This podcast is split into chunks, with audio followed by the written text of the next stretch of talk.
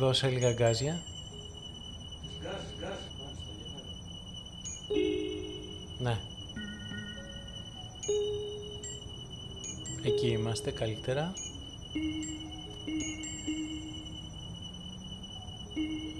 Ωραίος.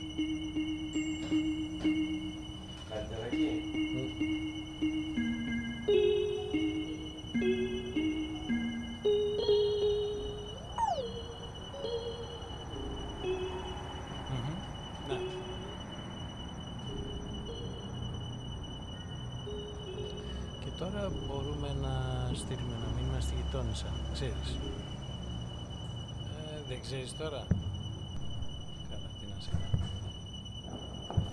Ζε- ε, ε, δηλαδή παύλα, ζερό, παύλα, ζερό. Πώς το διαβάζεις; Zéro, euh, tiré. Όχι, δεν είναι tiré αυτό. Τότε, Ε, τότε λέγεται πέρα, ζερό, ζερό, ζερό, μηδέν, Ναι. μηδέν, μηδέν. Πώς λέει στο, στο, στο, στο Βέγκο, εκεί που τους δίνουν τις βαθμολογίες, ονομάζεσαι, το θυμάσαι εκεί που είναι, Κάτι μου λέει. ναι, εκεί που τους δίνουν τις βαθμολογίες που γίνονται στη σχολή μυστικών πρακτόρων. Και ανάλογα με τη βαθμολογία που παίρνουν στις τρεις, ε, στα τρία, ε, τους δίνουν τρεις αποστολές. Ανάλογα τη βαθμολογία ονομάζονται. Ναι. Και λέει, ονομάζεσαι πράκτορ 065. Και φτάνει και στο Βέγκο, λέει, είναι στο δεύτερο και λέει, όνομα, ε, εις, έχεις 2-0. Μια χαρά τα πάω, λέει. Θα πάρω και ένα 7 στο τρίτο και θα έχω 0-0-7.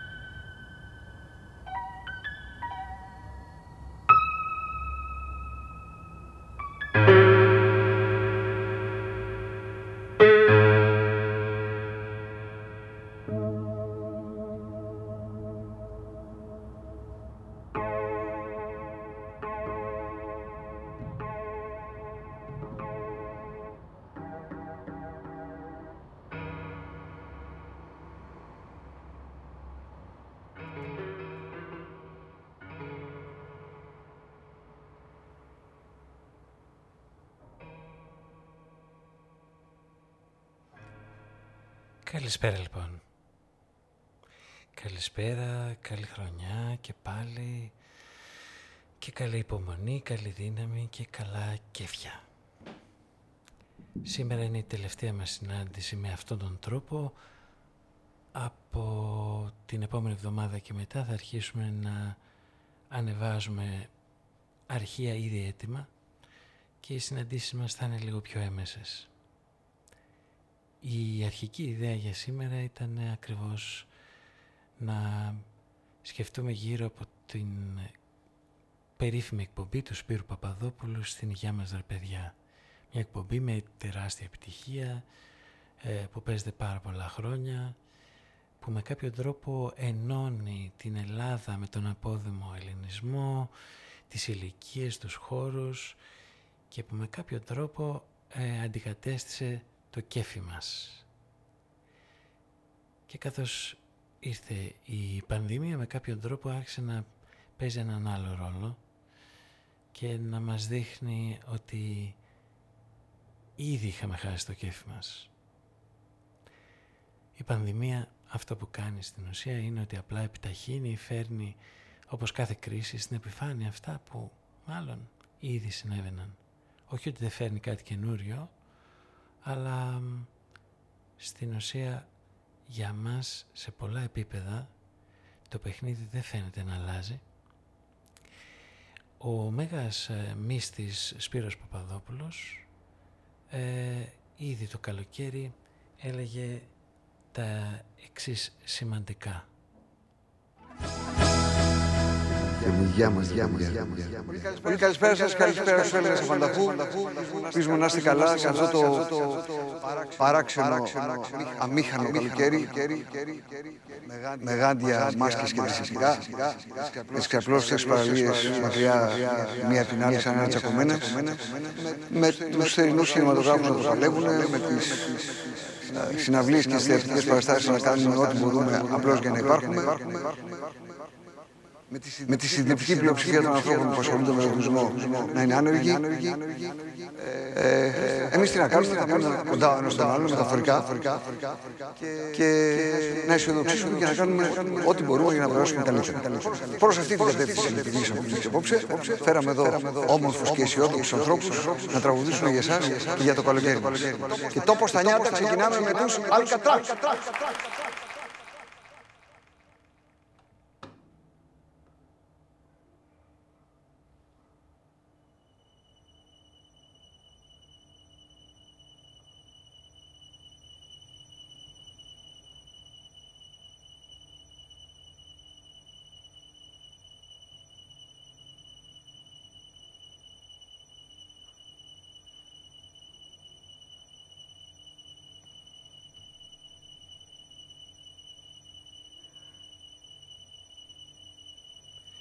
Θα ήταν ταιριαστό σίγουρα μια τελευταία εκπομπή με αναφορά ακριβώς στο Σπύρο Παπαδόπουλο να ήταν κεφάτι. Αλλά εμείς ακόμα περιμένουμε να έρθει το κέφι μας. Ζούμε εξόριστοι από την εκπομπή του Σπύρου Παπαδόπουλου χωρίς να έχουμε τη δυνατότητα να βρεθούμε και αναζητούμε μια καινούργια εκδοχή για τη γιορτή μας. Έχω μια στίβα από βιβλία και σημειώσεις πάνω στο τραπέζι μου. Μια από αυτές είναι από το φανζίν του Στέλιου του Τζιρίτα που νομίζω ότι με κάποιο τρόπο περιγράφει ηρωνικά την κατάστασή μας.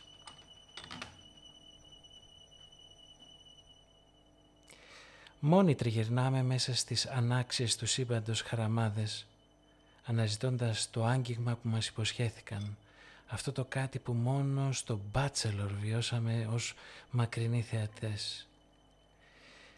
Εμείς οι ιτημένοι της διαστημικής ιστορίας που μόνο στο Voice, μόνο στη Μουζουράκιο φιγούρα και στις τεντωμένης βανδί τη θύμηση αναρριγούμε, διότι ο Lovecraft δεν μας πρόλαβε, ο Πόε δεν μας είδε. Εμείς όμως λάγνη από τον πόθο του απείρου καταφαγωμένοι συνεχίζουμε.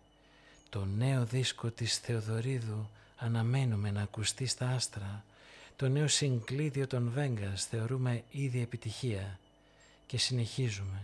Στα πέρατα και στα άκρα με μόνο οδηγό τον Κάπτεν Κέρκ και τις ημωγές θειασωτών του Χατζηδάκη και ας μοιάζουν πιο κολλημένοι και από αυτούς του Τόμ Waits και τον Pearl Jam. Εμείς, του σύμπαντος οι κολλασμένοι. Εμείς, οι κατηλανάφτες του Ρόκετρον.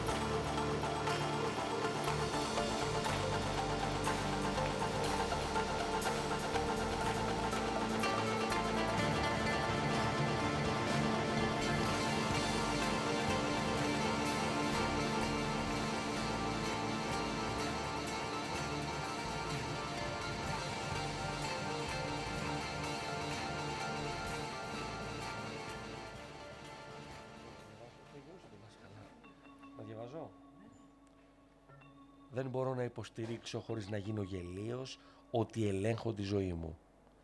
Δεν μπορώ καν να πω ότι τα πράγματα πάνε σε σημαντική ποσόστοση προς την πορεία που είχα κατά νου. Θα ήταν τουλάχιστον βλακώδες να πω ότι τα πράγματα ήρθαν ακριβώς όπως τα σχεδίασα. Θα ήταν εξίσου ανόητο όσο και περιττό να διευκρινίσω ότι μεγάλο μέρος των απογοητεύσεων αυτών οφείλονται στις ίδιες τις επιλογές μου. Αφηγούμε σχεδόν καθημερινά σε φίλους σημεία της καθημερινότητάς μου και αυτοί κάνουν το ίδιο με τη ίδια συχνότητα. Παρατηρώ ότι ο καθένας προσπαθεί να αποκρύψει τη συνήθεια και να δώσει το αναπάντεχο ως εγγενές σημείο της ζωής του. Προσπαθώ να γίνω βουδιστής, αλλά χάνομαι μέσα στην ανομβρία του προσωπικού μου ηλισμού. Ο στιλιστικός βουδισμός των πλουσίων εξάλλου με ενοχλεί σε βαθμό που αφισβητείται η πραγματική ουσία του στόχου μου. Κανείς δεν μπορεί να ανασάνει όπως η υπάλληλος του απέναντι φούρνου. Κανείς δεν μπορεί να αφοδεύσει όπως ο υπάλληλος του καφεκοπτίου στον προηγούμενο από εμένα δρόμο. Κανείς δεν μπορεί να περπατήσει όπως νευρικός περιπτεράς στη γωνία του οικοδομικού τετραγώνου.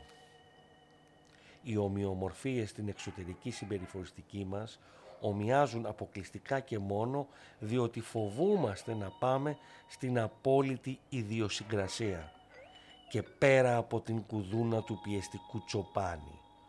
Οπότε και αφινόμαστε στην αφομοίωση ανεξαρτήτως προσωπικών ρυθμολογιών.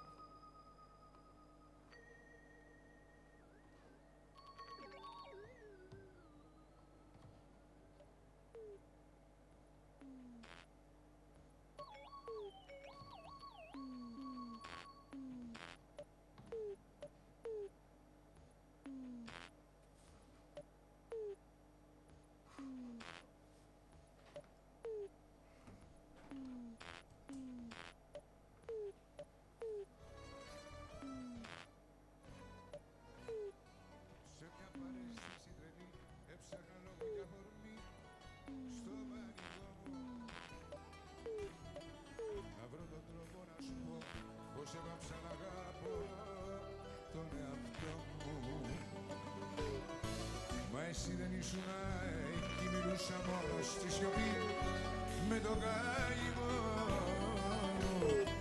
Κι είπα να φύγω να σωθώ να κάνω κάτι πια κι εγώ για το καλό μου.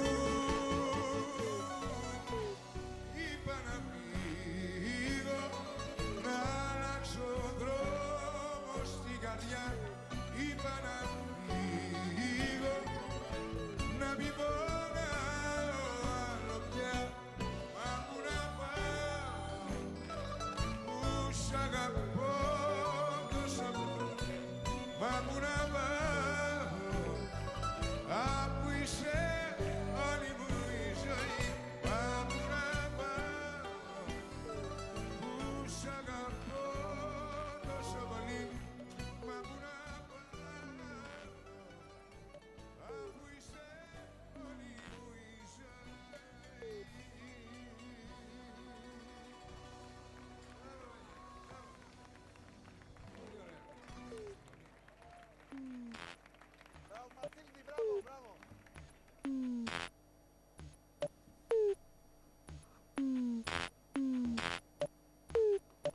Μασούς. Τα πρώτα χρόνια της πενταπολίτευσης και το οποίο... Το, το διαβάζω.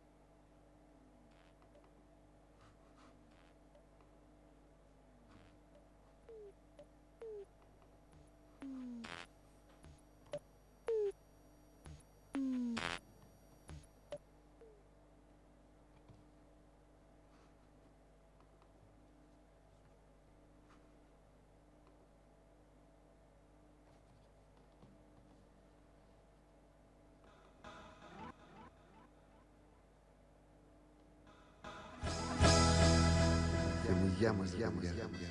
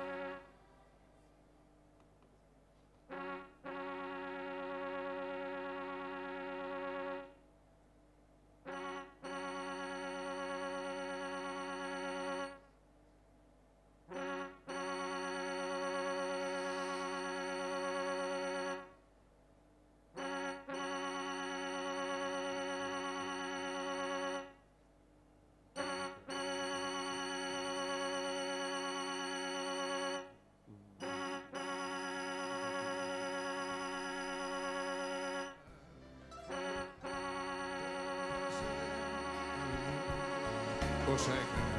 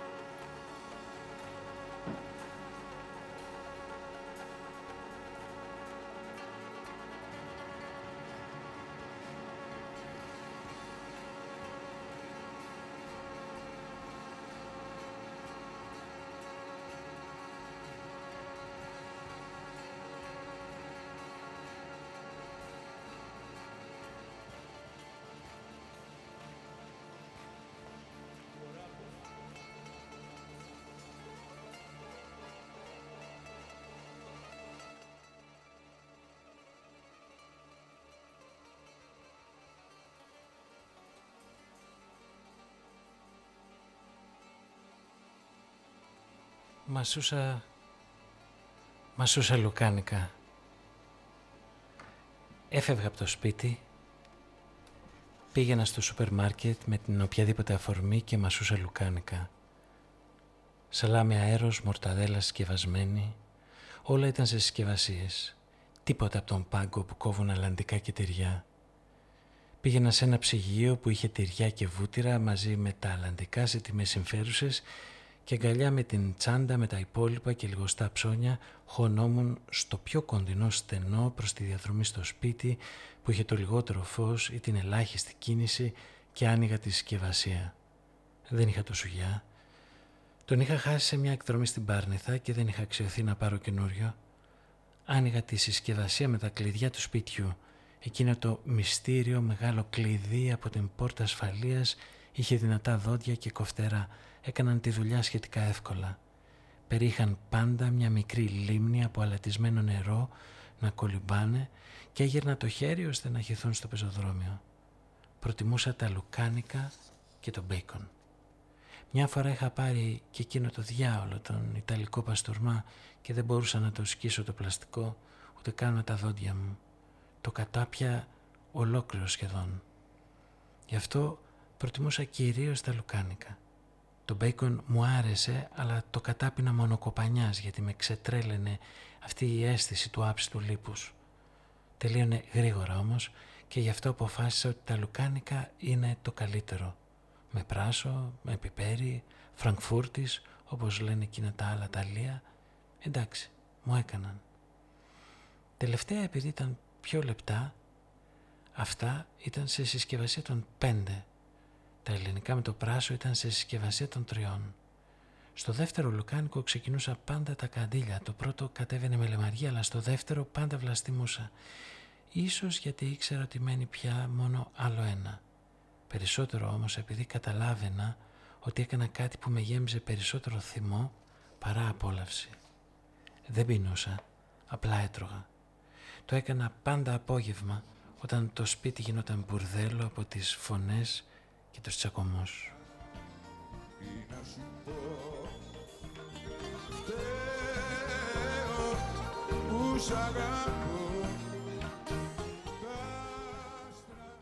Μπαίλτιζα και έβγαινα έξω να πάρω καφέ, τυρί, χαρτί για τουαλέτα ή κουζίνα. Πάντα, πάντα κάτι χρειάζεται. Έπαιρνα τον μποφάν, πέταγα μια κουβέντα και έφευγα. Δεν μπορούσα να λείψω για πολλή ώρα αυτό θα έφερνε περισσότερους καυγάδες. 20 λεπτά το πολύ. Άντε 25. Το μαγαζί ήταν κοντά και δεν υπήρχε πραγματική δικαιολογία για να πάω παραπέρα σε εκείνο που ήταν κανένα πεντάλεπτο με τα πόδια. Αν περνούσε το 20 λεπτό θα χτυπούσε το τηλέφωνο. Δοκίμασα μια φορά να μην το πάρω το τηλέφωνο μαζί μου και τα πράγματα έγιναν χειρότερα. Δεν μπορούσα να βρω καμιά άλλη λύση από το να πηγαίνω στο σούπερ μάρκετ που βρισκόταν δίπλα στο σπίτι. Αυτά τα 20 λεπτά όμως μπορεί να μην ήταν λύση, αλλά ήταν μια ανάσα. Δεν είμαι χοντρός. Δεν είμαι αυτός που αποκαλείς παχύδερμο όταν τον βλέπεις στο δρόμο. Είμαι αυτός που καταπίνει λουκάνικα γιατί κάτι πρέπει να κάνει. Αυτά τα 20 λεπτά μπορεί να μην ήταν λύση, αλλά ήταν μια ανάσα.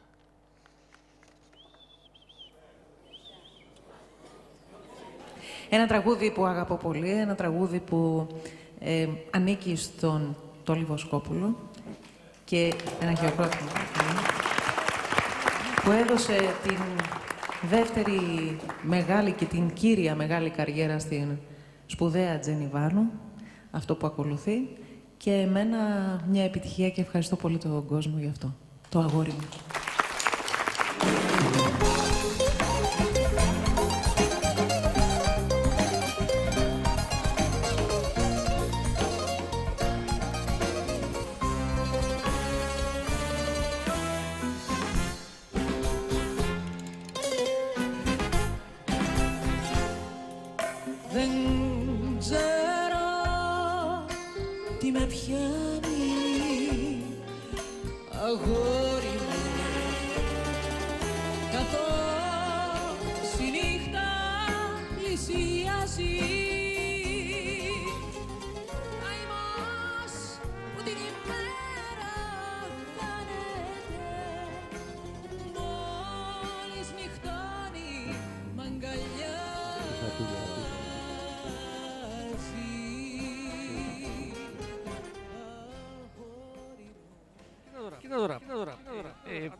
Ε, αν το καλοσκεφτείς, αν το καλοσκεφτείς, ο Σπύρος Παπαδόπουλος έχει αναγορεύσει αυτό, τον, τον αναγόρευσε η κατάσταση όλα τα χρόνια ως ένας, ε, ως ο υπέρτατος, το λέγω να πω, σύντροφος ε, της τρίτης ηλικίας. Είτε αναφερόμαστε στις γιαγιάδες και στους παππούδες, όσοι έχουμε ακόμα την τύχη να τους έχουμε, εμένα δικοί μου έχουν φύγει.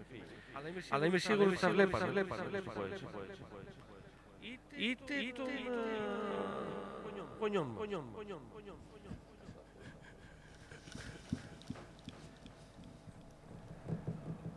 Κατάλαβα, κατάλαβα. Η άλλη δουλειά μου να, να, κάνω performance. αλλά Στην προκειμένη περίπτωση, είναι ένα θέμα, πρόσεχε, έχει με ενδιαφέρον, γιατί είναι ένα θέμα το οποίο έχει τόσο ρεαλιστικές ρίζες, τις οποίες δεν μπορείς να μην τις εξετάσεις ως ντοκιμαντερίστας όταν μιλάς γι' αυτό. Καταλαβαίνεις με ποια έννοια το λέω. Έχεις διευρυνθεί, διευρυνθεί η ομάδα τώρα και καλά εδώ και πολλά χρόνια των ανθρώπων που γουστάρουν επιστημονική φαντασία.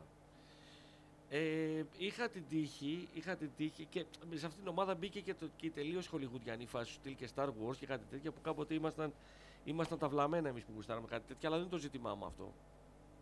Είχα την τύχη να είμαι φίλος ενός ανθρώπου ο οποίος δεν ήταν απλά βουτυγμένος στην επιστημονική φαντασία, ήταν κινητή εγκυκλοπαίδεια ρε παιδί μου και όχι μόνο τα films και καλά και σε ποιο επεισόδιο Captain Kirk ε, φίλησε την Ουχούρα, το οποίο το δεν ξέρω αν το γνωρίζεις, είναι το πρώτο, το πρώτο, ο, το, το φιλί μεταξύ του Captain Kirk και της Ουχούρα είναι το πρώτο φιλί μεταξύ λευκού άντρα και μαύρης γυναίκας στην Αμερικάνικη τηλεόραση.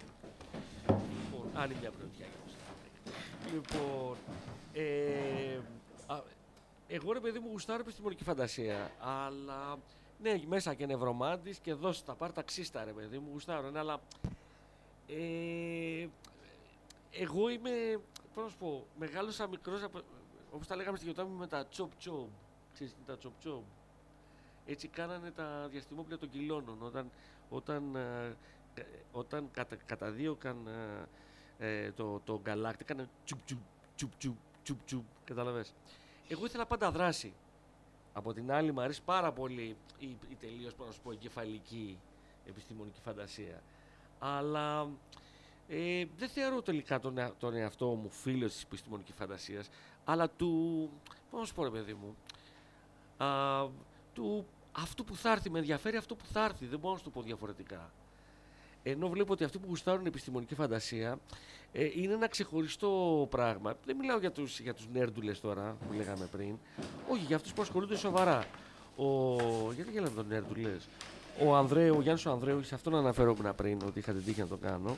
Ήταν ένας άνθρωπος που ήταν βαθιά βουτυγμένος στην επιστημονική φαντασία και πολλές φορές με κορόιδευε που εμένα μου αρέσανε πιο, πιο χολιγουδιανές αηδίες. Μ' αρέσουν εμένα και χολιγουδιανές αηδίες. Εχθές το βράδυ, εχθές το βράδυ ξανά τον Αρμαγεδόνα. Γιατί γούστα να βλέπω τις, τις φάσεις που, κατα, που, που πέφτουν οι μετεωρίτες και γίνεται η γη, η γη μαδιά μου. Ε, για να καταλάβεις, κάπο- κάποτε είχα την ταυτότητά μου. Κάποτε είχα την ταυτότητα και προσπαθούσα στο τσάκρι μου να τα καταφέρω ηλίθιος να πούμε. Να, να, να πείσω τον αστυνόμο να βάλει στο... Ήταν παλιές εποχές, δεν ήταν τώρα κομπιούτερς και ιδέες. Και ήμουνα στο τσακ να του πω, να, να τον καταφέρω να βάλει πάνω στην ταυτότητα φουτουριστής. Έβγαλε ένα κατάλογο και άρχισε να κοιτάει επαγγέλματα για να δει πού άπτεται αυτό. Και μου λέει, δηλαδή κάτι σαν medium.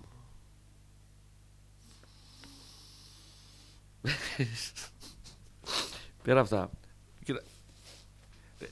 Κοίτα, ε, επειδή όμως εγώ δεν θέλω να πω ανέκδοτα, δεν ξέρω αν με καταλαβαίνεις τι να σου πω. Γιατί στα the fuck αυτό το λέω τώρα σε σένα. Θες να μιλήσουμε για τον Σπύρο Παπαδόπουλο, επειδή εγώ δεν θέλω να λέω ανέκδοτα. Θέλω να μιλήσω για μια πολύ πραγματική κατάσταση. Ο Σπύρος Κατα- Παπαδόπουλος είναι μια πραγματική κατάσταση και μπορεί να ακούγεται ως ε, ακραίο αστείο ή ξέρω εγώ τρολάρισμα αυτό που λέω αλλά ο άνθρωπος ο οποίος είναι σύντροφος παππούδων γιαγιάδων να μην σου πω και μερικών έτσι της ηλικίας μας μην πω καμιά βαριά κουβέντα ε, είναι μια σοβαρή φιγούρα αν μη τι άλλο σε επίπεδο το πώς πρέπει να τον αντιμετωπίζεις στυλ Πώς το έχεις καταφέρει ρε φίλε αυτό; Πώς το έχεις καταφέρει και λειτουργείς ως ιερέας εκεί μέσα; Διότι σαν ιερέας λειτουργεί ο Σπύρος Παπαδόπουλος. Κινεί το χέρι και ξεκινάει η ορχήστρα. Κινεί το χέρι και ξεκινάνε να χαμογελάνε. Κινεί το χέρι και σηκώνονται όλοι πίσω και ξεβιδώνονται οι γοφοί τους. Ε, είναι αυτό που λέγαμε Master of Ceremony. Δηλαδή κυριολεκτικά ο, ο αλητάρχης του αγώνα που λέγαμε στους αγώνες της ΕΛΠΑ. Δεν έχεις ακούσει αυτόν τον όρο, ο αλητάρχης. Ε, ε, Αυτός ο οποίος είναι ο συντονιστής. Αυτός θα δώσει παπ το πιστολάκι, παπ έφυγε η φάση. Λοιπόν με τα αυτοκίνητα. Ο Σπύρος Παπαδόπουλος βαράει την πιστολιά και φεύγουν τα αυτοκίνητα, τα οπίστια φεύγουν, φεύγουν. Ξεβιδώνονται τα οπίστια. Έχουν, έχουν, ξεπληθεί, έχουν ξεπληθεί όλοι εκεί. Όλοι έχουν ξεπληθεί. Ε, το, ε, από ρεμπέτες, από ρεμπέ- όλοι ξεπληθήκαν στο Σπύρο Παπαδόπουλο. Είναι μια, είναι, έχει μια θρησκευτική λογική ο Σπύρος Παπαδόπουλος. Είναι η κολυμπήθρα του Σιλοάμ ο Σπύρος Παπαδόπουλος. Όπου ξεπλένονται οι αμαρτίες του ελληνικού τραγουδιού. Το λέω πάρα πολύ σοβαρά.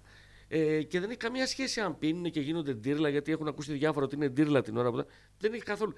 Το ότι έχει κάνει το ίδιο το οποίο έκανε ο σκηνοθέτης στο Νιρβάνα, στο. ε, δεν ξέρω αν το γνωρίζεις ουσιαστικά από το, το περίφημο Smell Like Teen Spirit. Χρόνια πολλά σε ε, όλους. είναι το πρώτο με βίντεο στην υγεία, ιστορία των βίντεο με κλιπ, εσωτερική το οποίο αρμονία, με χαμόγελο, αναβαστά- αισιοδοξία και δύναμη. Να ευχηθώ σε όλους μας. Καλώς σας βρήκα. Ε, δεν υπήρχε περίπτωση να μην έρθω. Λέω να ξεκινήσουμε σιγά σιγά από την αρχή. Α, θα τραγουδήσεις κιόλας, τέλεια. Ε, ναι, δεν θέλετε. Εντάξει λοιπόν. Πάμε.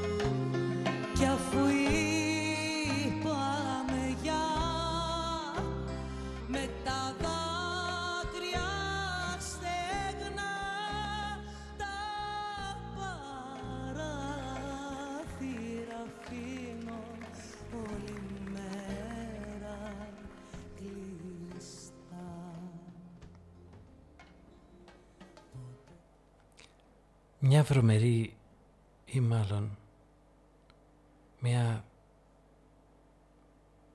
μια βροχερή νύχτα στην Καλιφόρνια ο Ρέντο Ράιλε και άλλοι δύο κρατούμενοι μεταφέρονται με ένα αυτοκίνητο σε μια φυλακή με τη συνοδεία ενός φρουρού και μιας κοινωνικής λειτουργού. Ξαφνικά, σε μια στιγμή το αυτοκίνητο βρίσκεται στην καρδιά μιας ζούγκλας που όμως εξαφανίζεται όταν πάβει η βροχή αφήνοντας τους πέντε ανθρώπους στη μέση μιας κατάξερης ερήμου. Καταφέρουν να διασχίσουν την έρημο που προφανώς βρίσκεται σε ένα πλανήτη μακριά από τη γη και ανακαλύπτουν μια αλόκοτη πόλη. Για να επιζήσουν όμως πρέπει να τα βγάλουν πέρα με τους κατοίκους αυτής της πόλης, δηλαδή με μια φυλή βρικολάκων. Ο μακάβριος πλανήτης του Ρίτσαρντ Λούποφ. Πέντε άνθρωποι, παγιδευμένοι σε ένα παράξενο πλανήτη, αντιμετωπίζουν μια φυλή βρικολάκων.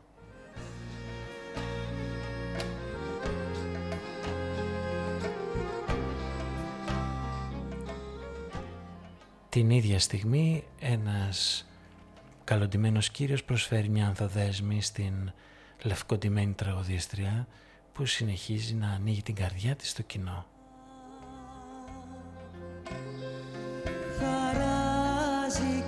Σ' αγγίζει στα μαλλιά κι όμως να περπατώ Εγώ συνεχίζω να σνομπάρω βέβαια την εκπομπή αυτή και σκέφτομαι μήπως τελικά όχι πρέπει να διαβάσω ένα άλλο βιβλίο. Είναι ίσως ε, καιρός επιτέλους να διαβάσω την ωραία της ημέρας του Τζόσεφ Κέσελ που ήταν παρακαλώ παρακαλώ και στη Γαλλική Ακαδημία.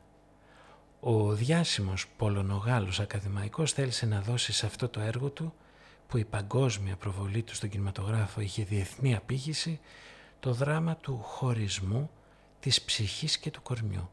Το αβυσαλαίο δράμα μιας γυναίκας που ενώ λατρεύει τον άντρα της ζει συγχρόνως μια κρυφή ζωή σπρωγμένη από σκοτεινές παρορμήσεις που κρύβονται στο υποσυνείδητό της και που έχουν τη ρίζα τους σε ένα ψυχικό τραύμα της παιδικής της ηλικίας.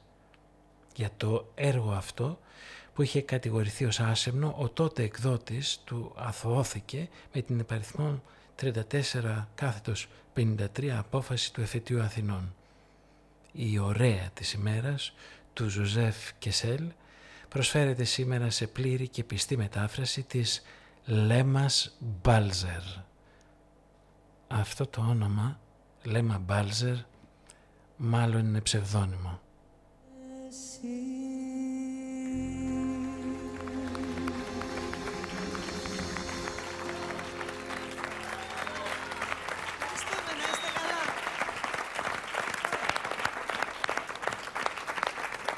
Παναγιώτης Καλατζόπουλος, γεια σου αγαπημένοι άνθρωπε. Λοιπόν, σήμερα, σήμερα τελειώνει μια περιπέτεια που κράτησε 10 εβδομάδες. Είναι πολλά αυτά που συνέβησαν όλο αυτό το καιρό και είναι πολλά αυτά που θα καταλάβουμε ότι συνέβησαν αυτόν τον καιρό. Από μεριάς μου είμαι ανυπόμονος να δω πόσα συμβαίνουν. Απόψε αισθάνομαι κάπως κουρασμένος. Όχι αποκαρδιωμένος, απλά κουρασμένος. Οι γιορτές ήταν μια δοκιμασία και τα νέα που έρχονται από την Ελλάδα και από τον κόσμο δείχνουν ότι βρισκόμαστε σε μια κατάσταση που μάλλον θα κρατήσει ακόμα περισσότερο. Όμως η κοινότητα, η καλλιτεχνική καλείται να φτιάξει καινούρια τραγούδια, να πει καινούριες ιστορίες και με κάποιο τρόπο είτε να μας εξηγήσει τι συνέβη, είτε να μας πει λίγα για αυτά που από ό,τι φαίνεται πρόκειται να συμβούν. Ποτέ οι τέχνες δεν είναι συντονισμένες με τον καιρό.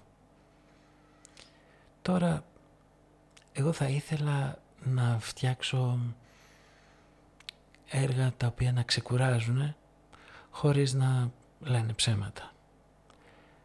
Άλλοι συνάδελφοι θέλουν άλλα διαφορετικά πράγματα.